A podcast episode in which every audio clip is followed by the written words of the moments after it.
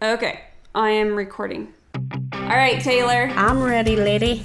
we are doing this podcast, this world of fundraising that we all know it. It's evolving and it's hard. We also wanted to start this as a way for people to listen in on conversations from the best in the biz. I'm Devan Twyman, and I'm Taylor Shanklin, aka T Shank on the street. and you're tuned in to Raise More Now. Raise more now, now, now, now. T Shank's here in the house. We got Crazy D. Who do we have on today's episode? We have Seth Hartman that we work with on a daily basis here at RaiseMore. Mr. Seth is our lead designer, aka Pixel Pusher Extraordinaire. Design is important in anything you're doing when you're thinking about your fundraising campaigns. And so we picked Seth's brain about some of his favorite people, his favorite designers to stalk, uh, and influencers.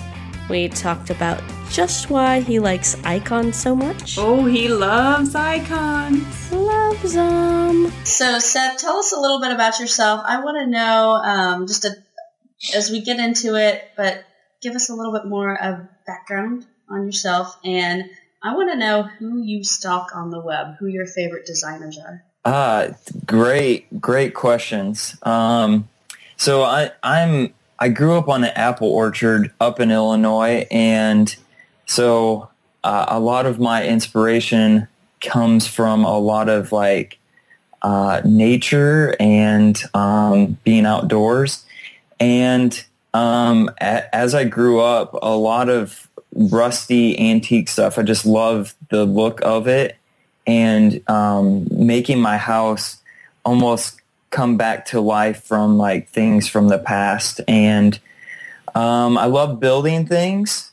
Uh, and one weird thing about myself too is I did some acting and modeling um, a few years. So very interesting uh, side conversation. Oh Uh, yeah, so we are going to definitely make sure that you do uh, the runway walk at our party at BB yeah. in your tuxedo. We definitely are going to be doing that. Yeah. Um, so a, a couple of people that I really have been inspired through over the years with design um, is a, few very leading experts in the field of um, just Illustrator and design.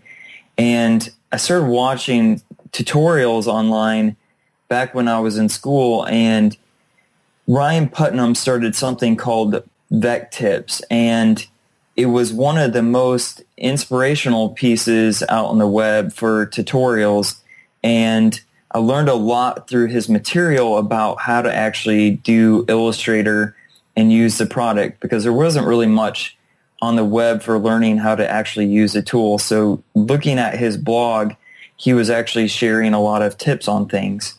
Um, he is not ag- actually supporting that. He sold it to another person who's actually supporting it now. But um, I, I learned a lot from his work, and he is continually uh, uh, somebody I look to for inspiration and what he's doing. Uh, a couple other people. Von Glitchka is amazing designer. Um, he's been in using Illustrator for about 25 years plus, and his work is just amazingly creative. And he is definitely somebody that I've uh, grown accustomed to in, in the years to look at his work to kind of see what what areas of Illustrator and design have evolved. And so I've looked at his work a lot um, for inspiration. Uh, a couple other ones uh, that I found out about on lynda.com was Deke McClelland. He is just a crazy guy, but he has taught me so much about using Illustrator and design um, for Photoshop also.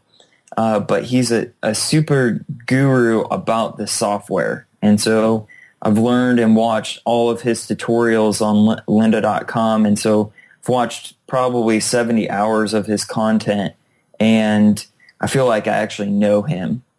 Um, so uh, him, a couple other ones. Ryan Hemrick, Hamrick is a calligrapher and hand type artist, and that's something that I'm definitely getting more into and love like the way that it's uh, artistic, but also bringing it back to like design. Um, and so I, I, that's something that I'm really starting to look at and get inspired by a lot more. And then James White. Uh, James White is a crazy 80s style designer. Um, he loves anything that has chrome effects and, and design. And he, I, there's just something about him that he's really soft spoken and he is able to share about his design process really easily. And uh, I just recently did a um, a workshop with him, which was a bucket list item, and learned so much about just technique and how to actually start with a step by step process. And it was like a dream come true to be able to walk through the steps of how he actually builds out his work. So that's a little bit about like my inspiration and who I stalk on the web. so I know you use Instagram quite a bit in regards to just getting different ideas and, and seeing what other designers um, have done. So what other things would you recommend people um, using to get some inspiration and some guidance? So there's a design community called Dribbble, and you have to actually be invited to join the community for designers. And the reason why they did that is specifically they want the, the leading experts in design to be leading out the community. And so, so they want the pixel pushers, right? They, they want, want they want the best of the best in pic, pixel pushing. So and we won't so, be invited, just you. sorry. you know, my drawings on the whiteboard, you mean I won't be invited for that? Another one I love to follow is Design Inspiration. And uh, this is a website of just every kind of design out there and just as inspirational tool to kind of see what type of work is being done in the industries uh, across the board. And so if you have like something that you're designing for like uh, interface, you can go on there. Um, if you're building something like inspirational for like a table, you can get inspired by that for um, building a table too. So it's like across the board, creative wise, you can go there and you can learn about a lot of different things. And I love that about Instagram too, is because Instagram is open to everybody in the world and you can see all types of things. Uh, and I love it because I get like get inspired by vintage things, hand type calligraphy, uh, icons, u- uh, user interface, and so a lot of different platforms all in one place. Do so you what, do Pinterest much for design inspiration? No. people do, yeah. and it's a great resource for that. I just have not ever done it because I don't want to be associated with Pinterest. it's a personal okay, thing. snob. Wait a minute. You did runway and you don't want to be associated to Pinterest? I know, I know. Uh, it's just one of those things I don't want to be associated with. I need to But it is a great right resource for those that use it. well, um, I don't use it either, so I'll give you a free pass. we know you love icons, and we have icons in our app. What what do you love so much about icons, and what makes a great icon? Let's say I think this applies because you know, with um, people who do an event fundraising or like do-it-yourself campaigns, and they're trying to motivate and add a level of gamification. You know, so they're maybe putting mm-hmm. little icons into that. Um, tell us a little bit about what you what you think about icons and why you heart them so much. it, it, this is a great question because it, I've done so many different icons in the years I've been doing design. Uh, everyone wants an icon for everything. And I think it is extremely important also with, with an icon that when you look at an icon that if there's no word next to it, that you essentially know what that is. And you can, you can apply it to something like a little trophy stands for a trophy or an achievement or something. And so you understand what that applies to. And so, of course, there's got to be good balance. There's got to be good color breakdown and uh, precision and creativity with that icon. But overall, it's got to be able to describe what it's applying to. And so the reason why I really love doing icons is because they're a, a small little problem that from a problem solver aspect is something that can be achieved pretty simply. And it doesn't take as much time as something like a user interface or a mobile app. And so you can plug in 10 or 15 minutes and make an icon over something that you're problem solving something that when a user looks at it, they go, oh, I know what that is, or I know what that applies to. And when I click like a heart, like I'm loving it or liking it and like I'm showcasing that I like it.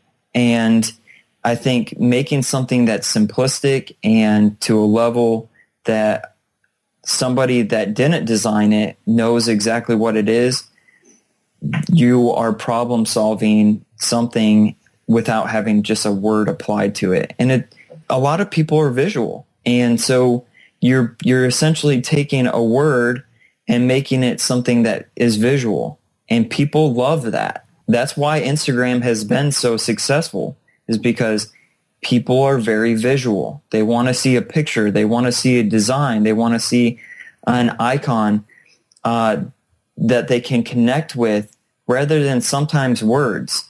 And it's an easy way to actually showcase that. I think you bring up a really good point. Um, you know, going back to telling your story and, you know, really getting your participants to tell their story, a lot of times a picture can tell that story, you know?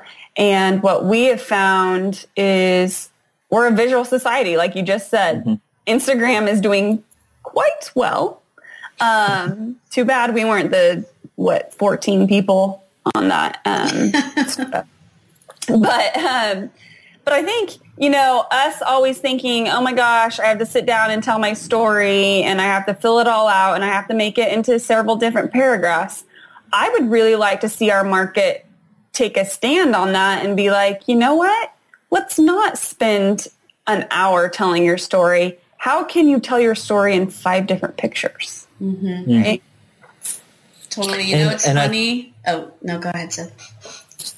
And I think even thinking about it, like when you get to Friday after a long week, what is the main thing that we think about going and doing? It's going to the movies. And what are those, what are the movies made up of? They're stories and they're pictures. It's, it's a visual perspective of a story. And I think everybody in some way connects with that story and in a different way than they do if they connect with it on like in text or through email or through words. And I think it's very powerful behind the way that visual standpoint brings like a different connection piece. What have you enjoyed the most here at RaiseMore? Ah, I, I think there's a lot of great moments. I love being able to work with the users and um, hence why I, worked in education. I loved being able to work with the students and um, and work with clients even in just a contractor base. So from my side of it, I really love working with people. And so our beta was very, in a lot of ways, fun because I learned a lot. And what is their interest? What is what applies to them? And although I didn't do a lot of talking or interacting with, I learned, I, I do a lot of learning by just listening. And I think from my side of it, not being in it very long, uh, I, I learned so much by just taking a step back and being like, what is it, what does it look like in their shoes? They've been in this industry for years and how, how do I step into their shoes in their perspective of what is the most impactful thing in their lives? And it was very fun to be able to hear what is engaging to them, what is important to them. And so I would say that the beta was probably one of the funnest things that um, we have done so far. Uh, again, I love coffee, and so I love going to coffee shops. So that's fun too. yeah, we have to have our coffee breaks. yeah. We are a lean startup. Um, we are trying to disrupt this market. Um, so what do we do well and what do we need to work on? So I would say the thing that I've like brought up before is like I think we're evolving the industry and we're taking things that are built in technology like your phone that you use every day and we're making it more engaging for them to use in their industry and we're disrupting it. We're disrupting something that's been stagnant for a long period of time and we're we're shaking it up and we're bringing something to the table that will disrupt the environment and make it more engaging. And we have seen a lot of things for donation and like Kickstarter and Indiegogo and all of these other platforms that are for fundraising or for building something and creating something. And we're taking that and putting it into the environment of fundraising for organizations and helping them achieve their goals for the year and for their events. And I think it's it's been extremely important that we focus on that and make that a priority. So we do mm-hmm. some always questions. What is your biggest fear? I don't have fear. No fear. nice. I think that I think that's the thing that has really made me good at what I'm doing is like not not concerning myself with little petty things is like I could be concerned about those things and not be able to do my job well and so I try not to I don't I don't I try not to have fear over anything because I think it limits us. All right. So here's one. What is one thing you wish someone would have told you? Like a lesson learned you wish someone would have told you? Hmm. That's a great question. Uh, we get to answer a lot too. Mm-hmm. So in, in school, like, I don't think they really prepare you for the actual workforce.